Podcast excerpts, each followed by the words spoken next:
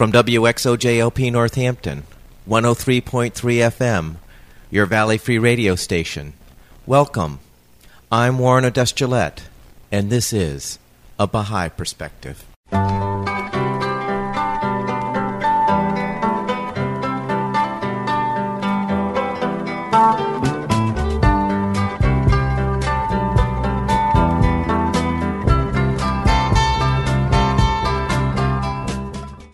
A Baha'i Perspective is a radio program that presents interviews of ordinary people who choose the Baha'i faith as a way of life. If you want information specifically on the Baha'i faith, you're welcome to visit the website www.baha'i.org. That's B A H A I dot O R G. Or you can call the toll free number 1 800 22 Unite. Today I'm playing a telephone interview with Marc Hensen, a Baha'i from Long Island, New York who discovered his calling in social work when in college. He discovered the Baha'i faith from an ad in the newspaper. He's written an introductory book on the Baha'i faith called Divine Journey Exploring the Baha'i Faith. I started the interview by asking Marc where he grew up and what was it like growing up there. I grew up in Smithtown, Long Island, which is a town around 60 miles east of Manhattan. I lived here all my life. It's a nice town to grow up typical suburban Long Island town. We had good schools. The neighborhood I grew up in was very nice. Had a lot of friends there. Um, I lived in different parts of the township. It's kind of like just a typical Long Island town. Right. If you know anything about Long Island history, after World War II and really into the 1950s and 1960s, there was a large exodus out of out of New York City, and many people settled on Long Island what was your religious experience growing up? Uh, I'm from a Jewish family. Mm-hmm. I, w- I attended synagogue, went to Hebrew school, mm-hmm. was bar mitzvahed when I was 13. Mm-hmm.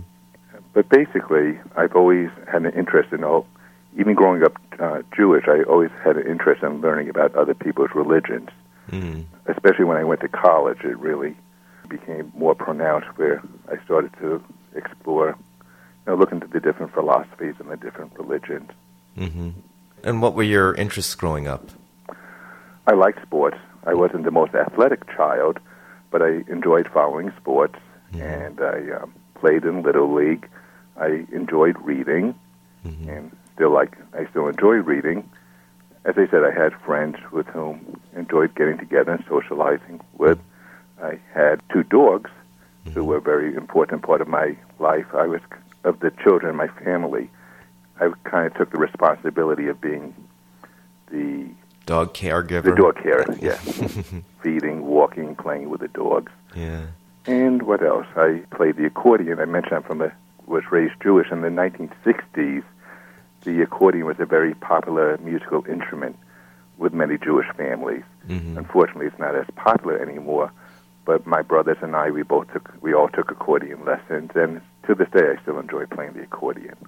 That's nice. Yeah. You you went off to college after yeah, high school. I graduated uh, from the, the, high school I, I, attended was Smithtown East, mm-hmm. and I graduated in 1977, showing my age, and just had my 30th uh, high school reunion, as a matter of fact. Mm. And I attended college at the State University College of New York in Oneonta, which mm-hmm. is around five five hours from where I uh, was living. Mm-hmm. I got my bachelor's degree there. I'm a social worker by profession, mm. and later on, I went b- back to college at the State University of New York at Stony Brook and got my master's in social work degree. Okay, Stony Brook being in Long Island. Long Island, yes. Yeah. What did you do after you got out of college? Initially, I, I, gradu- I graduated college in 1981, and I went straight from undergrad to grad school. I went to the University of Connecticut School of Social Work, but I was only there for one year. At that time, especially, many people who were going for their master's degree in social work had many years of experience. Mm-hmm. Uh, there were literally more people my mother's age than my own age at the college. And in consultation with the advisors, they felt it would be better off for me to get some experience and to return later on to get my uh, social work degree, which is what I did. Mm-hmm. So after that one year at the University of Connecticut, I worked various odd jobs. I did recreation therapy at, at a few different nursing homes. I tried, if you remember the magazine uh, highlights for children. Oh yeah. It's very popular in dentists and doctors' office. I wanted to try sales. I figured, you know, everyone would like to have, you know, good educational material for their children, would want their children to learn to read well. And I did that for a little bit, for almost a year. But sales just wasn't for me. I was not a very effective salesperson. Mm-hmm. In 1984 is when I got my first real social work job. I was working for a foster care agency in Forest Hills, Queens. Uh, the name of the agency was Brooklyn Home for Children, which was somewhat confusing for people because it, it, it started off in Brooklyn, Mm-hmm. and in 1941 it moved to its current site in Forest Hills, but they kept that Brooklyn name. So it was always confusing. I said I work for Brooklyn Home for Children, but it's in Forest Hills, Queens. Yeah. They since changed the name to Mhm. Forestdale Services. Mhm. Anyway, I was there from 1984 to 1988, and that's when I returned to college to get my uh, returned to Stony Brook to get my master's in social work degree hmm So what did you do there? at the Brooklyn Home for Children. Mm-hmm. I was a caseworker. I had a caseload of around 20 children. These were children who were placed in foster care, either voluntarily placed by their parents because they were going through their own personal difficulties and realized that they could not give the children the, the, the care and attention that they really needed, and voluntarily placed their children care while they addressed their particular problems, or they were removed by Child Protective Services, which is the more common of the two Mm. where a report is made to Child Protective Services that the children are being somehow neglected and or abused, and they investigate if they find that the children are in imminent danger. Mhm. They re- remove the children from the home and place them in the foster care agency, such as the one that I worked, Mhm. and would be assigned to a caseworker, such as myself. And as a caseworker, I would be responsible for working with the children, seeing them in the foster homes, referring them for any services that they may need, working closely with the birth parents, referring them for services, whatever led to their children being removed from their care. Often, not always, but often drugs somehow played a part, either directly or indirectly, in referring the parents for drug counseling, uh, setting up visits for the children with their families, and monitoring how that goes. A lot of the parents, they were young and, um, and didn't have the proper parenting skills, so be referring them for parenting counseling uh, and helping them with a with a wide scope of services that, the, that they may require. So did the children's age range from infant to 18? Actually, it's anywhere from birth up to 21. Oh wow. It used to be that when you reached 18, you were, uh, if you were still in foster care, you'd be automatically discharged, and that if you want needed to stay beyond 18, you would have to justify why you still needed to remain in foster care. And what's happening, a lot of youth were being were being discharged at 18, and were not really prepared to live independently, and tragically, many of them ended up homeless. So they since changed the law to where now, if you are 18 and want to leave, you would have to show how you're able to provide for yourself. Mm. It's felt that you really couldn't provide for yourself. And let's face it, at 18, many people, even at 21, many are not prepared to live independently on their own. Right. In New York State, several years ago, they changed it to where if you were not adopted, if you were not able to return home to your parents or to a fa- another family member, that you would remain in foster care up until 21 years of age. I'm Good. working for another agency doing uh, same type of work. I'm Mm. now a supervisor, though, Yeah. and it's, it's still the same. Yeah. So Marc, what got you interested in social work in the be- in the first place? Actually, it's a good question. Initially, I wanted to be, I remember as a child, I wanted to be a doctor. I wanted to be a pediatrician. In around 11th grade, I kind of came to the realization that I was okay in the sciences, but it wasn't my strong subject. And of course, to be a doctor, uh, the sciences are a very major part of the curriculum that you would take. Mm. So I decided may I want to work with children in some capacity, and I thought maybe about going to children's television. And when I entered Oneonta, that's what I had in mind, somehow doing some educational television. Hmm And as a freshman, I remember it's the second semester, I took one credit pass-fail class, career exploration. Uh, you took, uh, I'm part of the class was taking an aptitude test, and I scored high in social work. And as part of the assignment was whatever you scored high in was doing some research into that field and see if it's something that you would be interested in taking. And I did research into social work. I felt that this is a, this was what I would like to do. I knew it going into it. I know it's not the financially it's not the highest paying field, but it just really appealed to me the the nature of the work. Sure. And since my freshman year, that's what I decided to pursue. Mm. So you went to University of Connecticut. Just for one year. Uh-huh. I, I got my undergraduate degree from Oneonta State College. Right. Went one year um, after I graduated Oneonta, I went straight to University of Connecticut. Mm-hmm. But again, I only was there one year, and at, with the in consultation with my advisors, it was felt that I would, should get more experience in social work, and I didn't return to social work school until 1988. That's when I went to Stony Brook. Oh, that's my- right. And I got my master's degree from Stony Brook, um, May of 1990. And then after Stony Brook, what happened?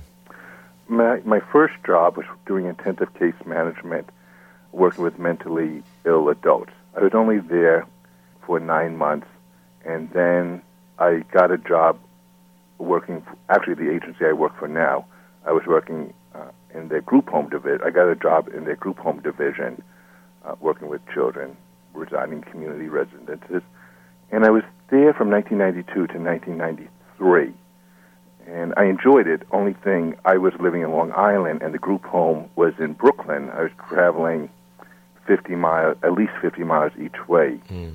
per day, and more because a lot of driving was required on the job.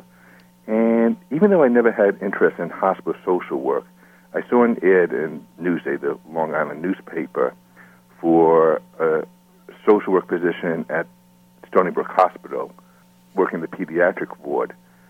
And I thought, you know, this was eight miles from my home as opposed to 50 miles from my home. It paid $6,000 more a year. was still working with children. So I decided to apply for the job. I called in for an interview and was accepted. You know, obviously they offered me the position. But even though it was working with children, hospital social work is, was a lot different than what I was doing in foster care. Uh, in foster care, you have a caseload of around 20 children who you keep for a relatively long period of time, working closely with the children and their families. Hospital social work was very different.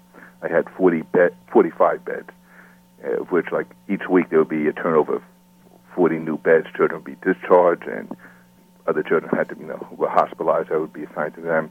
It was just very different, and it just wasn't for me in consultation with the, my supervisor and director, it was agreed upon that even though I had good social work skills, hospital social work was not for me, and they let me go.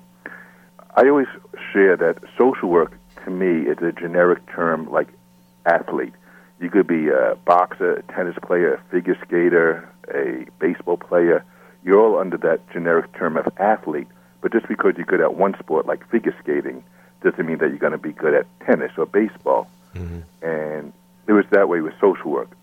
I, I enjoyed working with children in foster care, but hospital social work was just, it was so different for me, and it wasn't for me.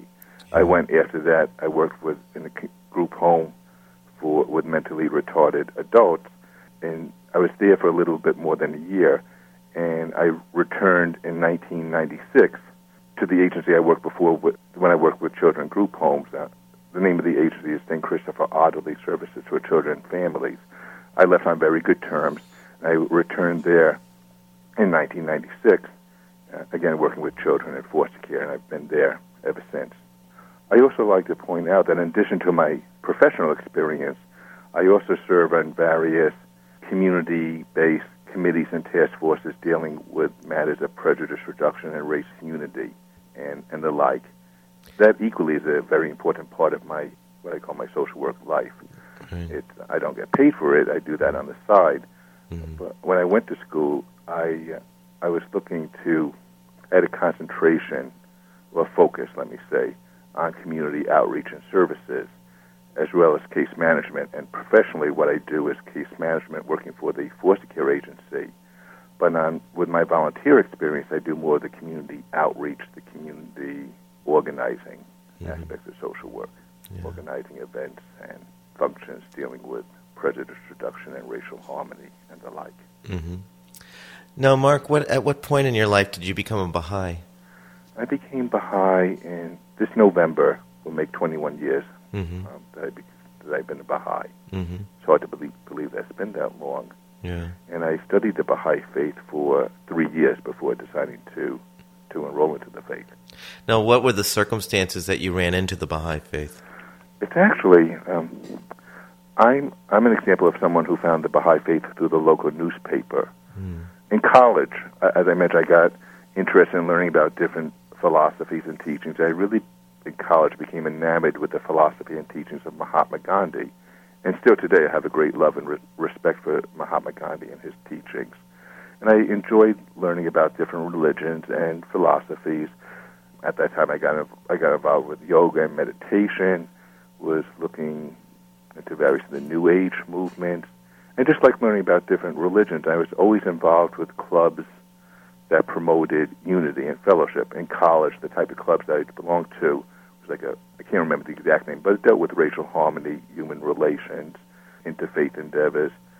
In 1983, the Smithtown Baha'i community put in articles and ads in the local newspaper, the Smithtown Messenger, listing the basic principles of the Baha'i faith, the oneness of humanity, the, the elimination of all forms of prejudice, equality of women and men, harmony of science and religion, the um, uniting of the nations into the world commonwealth, establishment of world peace, and these were things that I was always, you know, I, I always believed in. And when I saw these, these, I remember when I first started seeing these ads, that this sounds interesting. Maybe someday I'll call this group and see what they're all about. But I didn't pick up the phone right away. If there was a holy day, there'd be an article in the newspaper on the significance of the holy day. 1983, especially, was the height of the persecutions of the Baha'is in Iran, and there'd be an article about the, how the Baha'is there were being unjustly persecuted, imprisoned, some even killed. And I always felt for oppressed people. And I remember, you know, just kept on seeing these these articles and ads on and off in the newspaper. It was a weekly newspaper. Not every week would there, would there be something in there by the Baha'is, but a number of times. And finally, they had either a half-page ad or maybe even a full-page ad. I can't quite remember. But it was a list of upcoming fireside talks that was going to be held in the community. And I remember it was the first Saturday of each month. And the first fireside talk was listed for November. It was that November, and the title of the talk was "What is a Baha'i?" I thought, you know, that sounds like a nice first type of talk to attend to. I've, you know, seen these ads for around on and off for a period of like four or five months, saying one of these days I'm going to call this Baha'i organization. At that time, I really didn't understand or appreciate that the Baha'i faith was indeed a religion. Mm-hmm. I was thinking it was some type of a spiritual fellowship organization, um, fraternity. It's kind of like a spiritual fraternal association. It's kind of like the Freemasons or something like that. Mm-hmm. Well, anyway, they had this ad for a meeting called What is a Baha'i? I thought that sounded like a nice first type of meeting to go to. Let me see what being a Baha'i is all about. So I picked up the telephone, called the number in the ad, and the uh, woman who answered, who turned is the secretary of the community and still still is the secretary, told me, uh, gave me the address for where the talk was going to be, and I attended it. I remember whatever that first Saturday of November of 1983 was, and what I was always what I was weary about, I was always and still today, I have a problem who, with people who try to proselytize, who to force their religion on me, to say our religion's the only way is the best way, and you must and what whatever path you are following is false, and you must give up that path and follow the path of which you know is the only true path. But when they went to the first Baha'i meeting, you know, I was just hoping this wasn't going to be one of those type of religions that was going to force themselves on me. Mm-hmm. And what I liked is that they made it quite clear that in the Baha'i faith, it's prohibited, forbidden for Baha'is to proselytize, to force their religion on people. They just lovingly, they seek to lovingly share the Baha'i faith with those who are interested in learning about it with no pressure whatsoever. And what I also liked is how, how they had a deep respect and reverence for the other religions. You know, not only saying that the Baha'i faith is not the only way, but in essence, they having this great love for Christianity, Judaism, Buddhism, Hinduism, and all the other religions, Islam, and all. Mm-hmm. And that really impressed me. But I went to the went to the first fireside that November, and they saw I was interested, and they told me that they were having these Thursday night deepenings. At that time, it was on the book by Abdul Baha, uh, Promulgation of Universal Peace, which collection of his talks that he gave uh, when he was here in the United States in 1912. Now, who is Abdul Baha, Marc? Abdul Baha is the son of the prophet founder of the Baha'i faith, Baha'u'llah. Mm-hmm. Uh, Baha'u'llah lived from 1817 through 1892 mm-hmm. and received a revelation that he was a new prophet, messenger of God. And upon his passing, he had assigned in his will and testament that Abdul Baha, his eldest son, was to succeed him as the leader of the Baha'i faith. And Abdul Baha, who has many titles, among them is the master, as he's considered to be the one to perfect to live perfectly the Baha'i life, uh, personified exactly what a Baha'i is, is to be. And we're told to follow the example of Abdul Baha, which is a, another of his titles, is, is the um, the perfect exemplar. He's the one of the unique features of the Baha'i faith is that with this covenant established by Baha'u'llah, uh, in which he named his successors, it protected it protected Baha'i faith from breaking up into different schisms and denominations and sects, which is what has happened to the previous religions. So Abdul Baha was the one appointed by Baha'u'llah to succeed him, and he led the Baha'i faith from the time of Baha'u'llah's passing in 1892 to his own passing in 1921.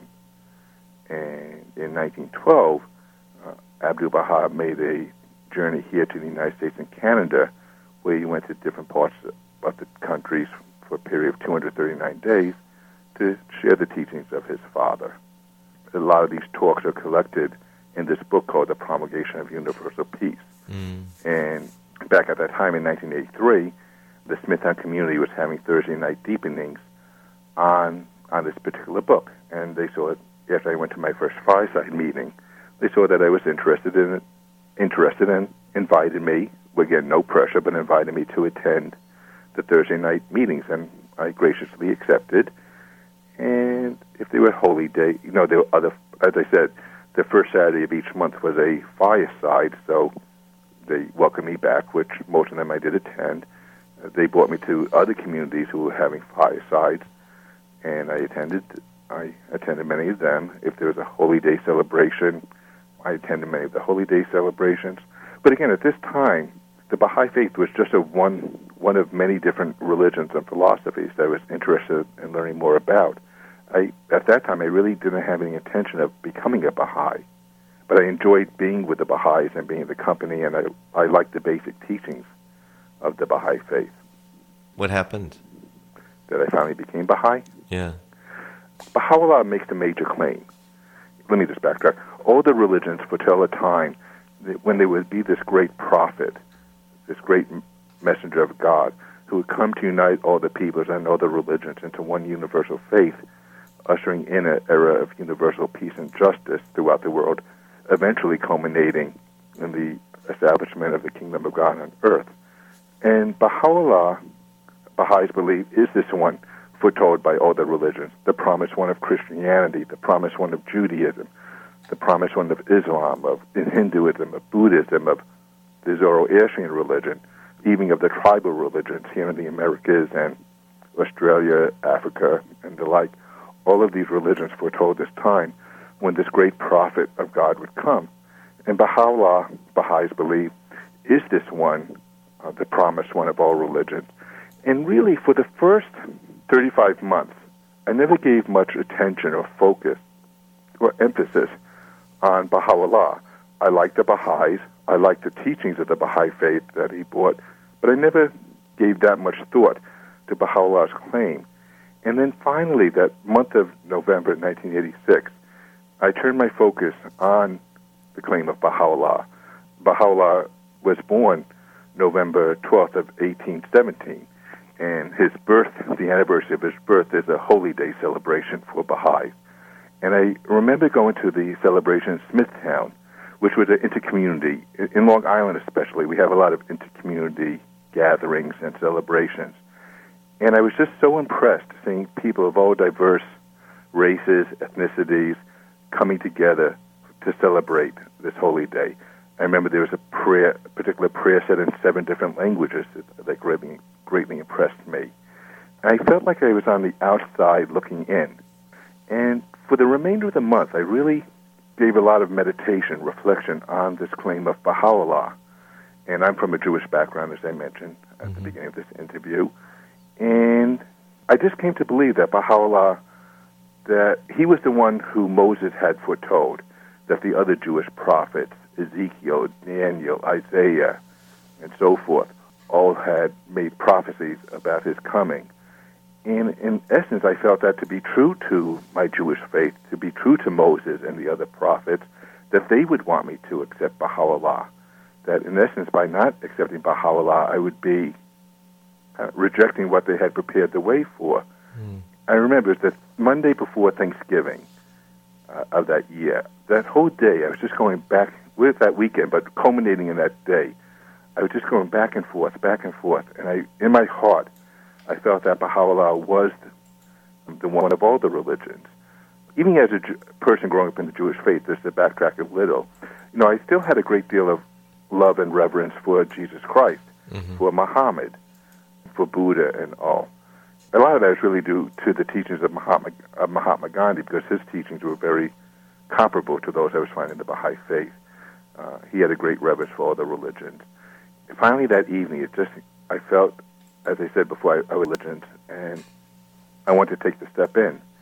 So I remember calling the Baha'is in Smithtown, um, saying I wanted to declare. Uh, I wanted to give myself, for whatever reason, six.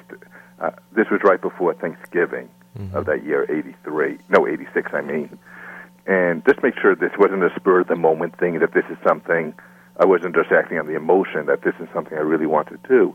So I set the date. You know, I would. We had a Sunday, and still do have a Sunday school. I said, you know, after Sunday school. This is a Baha'i Sunday school. Baha'i Sunday school. Yeah, okay. Which um, we call Discover, Discovery Center. It's called the Junior Hamiyun Discovery Center. She was a Baha'i who um, sadly passed away. I think late 30s, early 40s, and she had just passed away a couple of years before. And they named the Sunday school in her honor. Mm. Announced at that Sunday school that I was going to be, you know, declaring my belief in Baha'u'llah later that afternoon. I went over to the Smithtown Baha'i community, one of the homes, and signed my declaration card that afternoon. Mm. As I said, this November will make 21 years. Yeah. It's hard to believe it's been that long, but right. yeah. What was your family's reaction to you becoming a Baha'i? It was kind of like if it makes you happy. Mm-hmm. Uh, I'm from a, as I mentioned many times, from a Jewish background, uh, raised Jewish, uh, participated in the various. I was bar mitzvahed, but in America, especially among many Jewish people, Judaism is not so much. It, it's a tradition. It's a cultural. It, it's a way of keeping the culture alive, the tradition. But many Jewish people don't necessarily have a belief in God. Many of them do, but I'm from a family where it was more culturally, traditionally Jewish, not so much religiously Jewish. Mm-hmm. So I think there was some surprise that I actually believe in God, that I enjoyed praying. But my family, they uh, met the Baha'is, and they've, they've always liked the Baha'is as people. They like the basic teachings of the Baha'i faith. And their reaction was one of, if it makes you happy, that's wonderful. Mm-hmm. You, know, you have our blessings. Yeah. I've heard of other Baha'is whose family have not been nearly as receptive. Many have been, but some where their family gets very distraught when their children announce that they've become Baha'is. Mm. Unfortunately, that wasn't my case with my family. They've always, you know, been very supportive of the Baha'i faith, and and they like Baha'is, the Baha'is as people. Mm-hmm. And how, how did you see the Baha'i faith change your life? It's a good question. I I often reflect on that. I, I wonder what would my life be like if I never became Baha'i. Yeah. I think I would still be basically a good person. Mm-hmm. I would probably still be a social worker. Mm-hmm. It's so much a part of my life, though. My a focus of my life. The basic thoughts that I have during the day often is of the Baha'i faith, not in a, not in an obsessive type of way, mm-hmm. but I'm often, you know, so much of my activities revolve around the Baha'i faith and Baha'i activities. Mm-hmm. Before I was a Baha'i, I would pray occasionally, but it wasn't a focal point of my life. Reading religious scriptures was not necessarily a focal point of my life. Even though, as I mentioned, uh, in college and afterwards, I really enjoyed learning about the different religions. Mm-hmm. In the Baha'i faith, there aren't many restrictions, but there are a few, and uh, we're not supposed to drink alcoholic beverages unless for truly medicinal reasons. Not that I was a heavy drinker. You know, in college, I would go out to the clubs and would you know, would drink occasionally. Mm-hmm. Uh, in Long Island, unfortunately, that is a form, a popular form of, of recreation. And not not just not not just Long Island. oh yeah, many parts of it. So you know, what are you going to do tonight? Well, I, whatever club is, you know, they're having a special two for one night or a quarter beer night, mm-hmm. and I was partaking in that. Mm-hmm. It was really Mahatma Gandhi uh, who got me more. Not that I was an alcoholic or anything like that, mm-hmm. but I was kind of, you know, I say I'm going to these bars. I don't enjoy it, but what else is there to do? Mm. And that started to go more to these uh, spiritual type of places. Mm-hmm. Got more into the yoga, as I mentioned, more into the meditation. If there were lectures going on about a particular philosophy or religion, I would look to attend it. Um, I got involved somewhat with the New Age movements at the time, and I just enjoyed going to these more than going to the bars. And I know Mahatma Gandhi and his and his teachings encouraged people not to drink. When I started studying the Baha'i faith and saw that the alcohol and mind-altering drugs were prohibited, it wasn't a major barrier for me because mm-hmm. I, by the time I even started studying the Baha'i faith, I had given that stuff up. Mm-hmm. So it wasn't. I know for some people, when they learn that that is one of the restrictions, it's the real test for them. It's a challenge. Right. Uh, fortunately for me, by the time I started investigating the Baha'i faith, that wasn't really a barrier. Right. Earlier in the interview, you mentioned some activities that you were involved with that had to do with race unity, and I can only assume that the Baha'i faith somehow influenced you in, in that direction. Sure. As I mentioned, I became Baha'i in 1986. 1988, I was asked to join the Baha'i Race Unity Committee of Long Island, and still am a member, a servant on this committee. The committee was formed as a way of promoting, as a way for the Baha'is to be in the forefront, the promotion of racial harmony and um, fighting racism, and also as a way of educating the Baha'is ourselves into this, what we consider to be the most vital and challenging issue facing the American nation. I represent the Baha'i Race Unity Committee of Long Island on various like minded task forces and committees. Earlier today, as a matter of fact, I, I represent the Baha'i Race Unity Committee of Long Island on the Council on Prejudice Reduction, which every year has a conference on reducing prejudice through education, where schools throughout Long Island come together to share what's happening in their respective school districts to promote racial harmony and to fight prejudice. And I've served on this the planning committee for this annual conference. I think I've been on this committee now almost 13, 14 years. We just had the conference earlier today, as a matter of fact. Hmm. And I also serve on the Suffolk County, Long Island. Uh, Long Island physically is made up of Brooklyn and Queens, Nassau and Suffolk counties. Often when you say Long Island, though, most people just think of Suffolk and Nassau County. Right. And I serve on the Suffolk County Interfaith Anti-Bias Task Force, and in Smithtown, the township which I live, I serve on the Smithtown Anti-Bias Task Force. Again, it, addressing issues of bias and prejudice which occur in the town or the county, and speaking out when these acts do occur, and also as a way of being proactive to help establish an environment, if you will, promoting racial harmony and having an environment where bias acts are are not welcomed in the community. Mm-hmm. Tell me about the conference today. It's always rewarding to see what the innovative things that the schools throughout throughout Long Island are doing to promote amongst their students. In the morning, there were, I think, 10 workshops. In the afternoon, there were another 10 workshops. And you could only choose one to 10. And there's so many, you know, it's hard to choose because they're all very important, valuable programs that are going on within the schools. It, it covers a wide variety. Uh, it could talk about communities where they have a wide, rich diversity of uh, cultures, how to understand the people's cultures, work together with the people. Talks about the dangers many of our youth through the internet, cyberspace, hate groups that try to that have recruit youth in a way of becoming aware of their tactics and what you could do to combat it. If you feel that your child may be getting influenced, what you could do to steer them away from it. Well, even this year they have uh, one of the workshops dealt with understanding a better knowledge of the different religions in Long Island. It's mostly geared towards teachers. Uh, you don't have to be a teacher to, to attend this conference, but most of the attendees are school teachers or, or school administrators.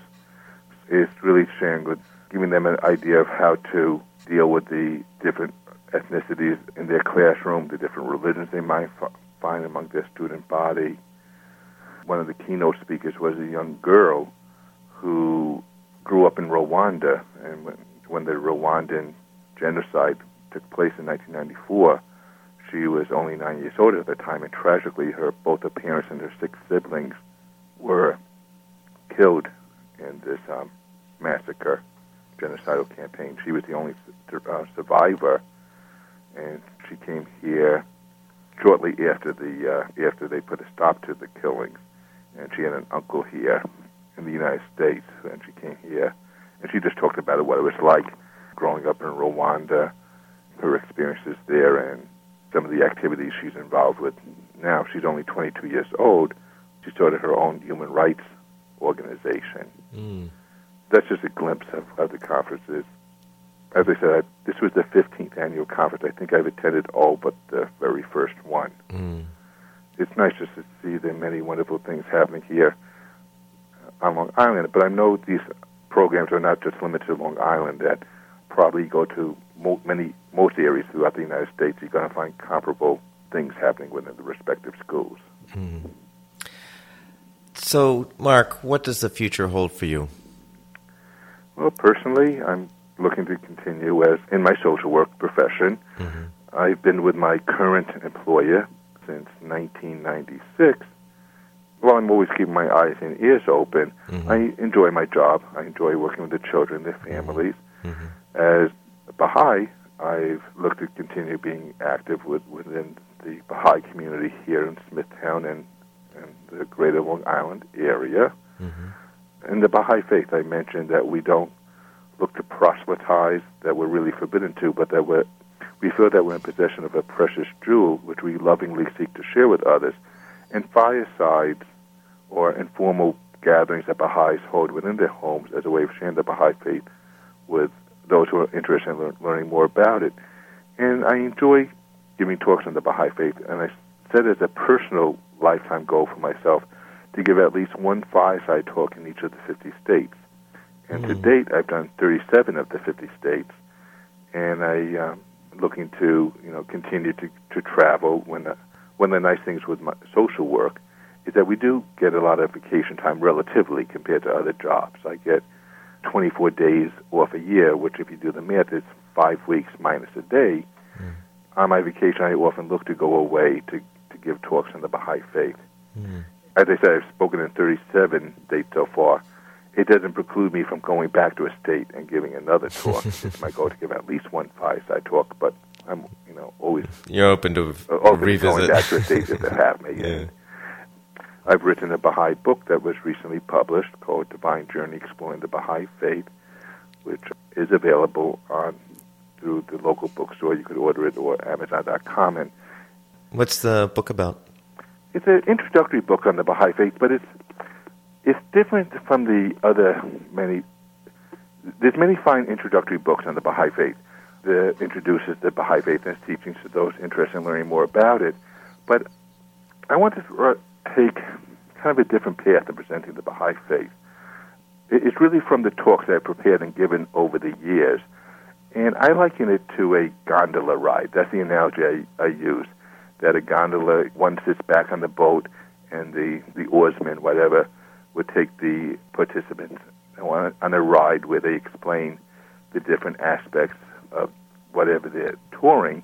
And it's really a guided tour of the Baha'i faith and its teachings where I take the reader through the various teachings of the Baha'i Faith. I have a, I have an introductory prologue, just giving a basic overview of the key central figures of the Baha'i Faith and its teachings, its, its history, and then the book itself I have a chapter on the opening chapter is what the world needs now is love, which focuses upon the whole idea how we were created to love one another, to be of service to one another, how we're all members of the same one human family. The next chapter talks about how peace is more than just an end to war.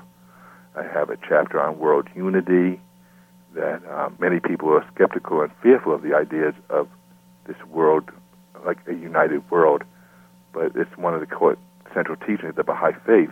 And I explain how it's not this oppressive, totalitarian government that people fear, but that's how it's ultimately going to be much more freeing and liberating for humanity. That um, you know how we've progressed from the different stages, going from, all, the way down from the family unit to the current nation state, and how the next logical progression is to go for the nations of the world to unite into a world commonwealth. Um, I have a chapter on the purpose of life from a Baha'i perspective that of knowing and worshiping God and what that means. A, a chapter on which I titled "Nice Guys Finish First, um, which is a takeoff on the saying by the late baseball manager "Nice Guys Finish last, Leo Durocher, who came up with this adage "Nice Guys Finish Last." It, it talks about the challenge of living a Baha'i life in today's world and living by the virtues and values advocated by Baha'u'llah, but how ultimately that is how we can, will get ahead then a chapter on um, life after death, how really focusing upon that when, if we live a life of service to others and think of the welfare of others before ourselves, and this is the way we conduct ourselves, that we're preparing ourselves properly for life in the next world. That the life here on earth is just a preparatory world, if you will, if you will, mm-hmm. for the next world. The way uh, you see now do how a woman who's pregnant with a baby has a responsibility on how she cares for herself to prepare the baby for life in this world. In essence, we're pregnant with our souls, and how we live our lives depends, you know, if we're uh, properly preparing our souls for the next world.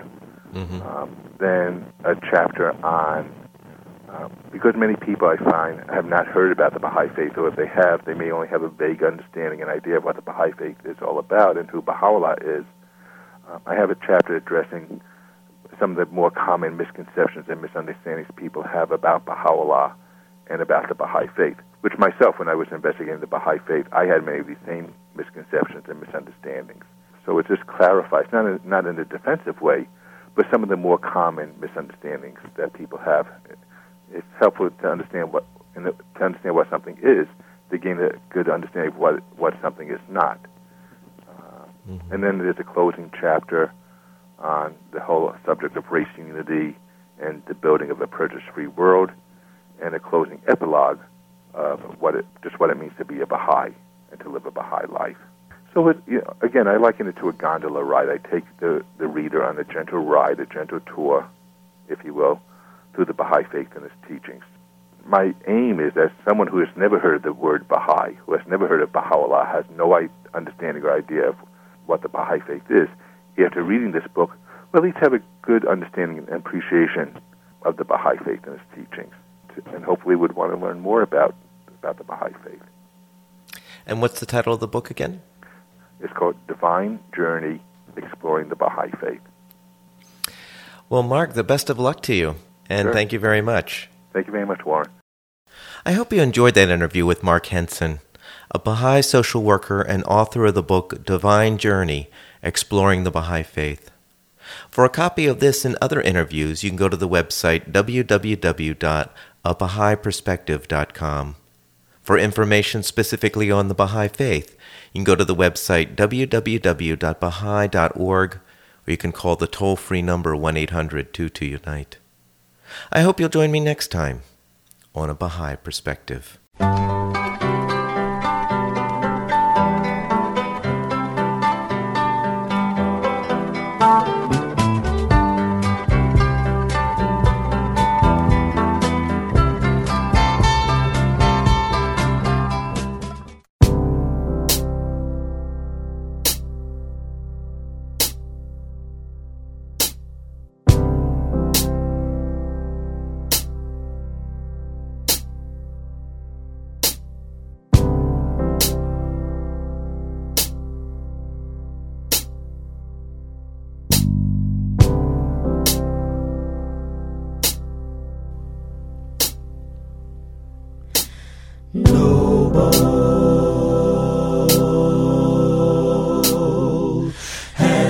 Created thee.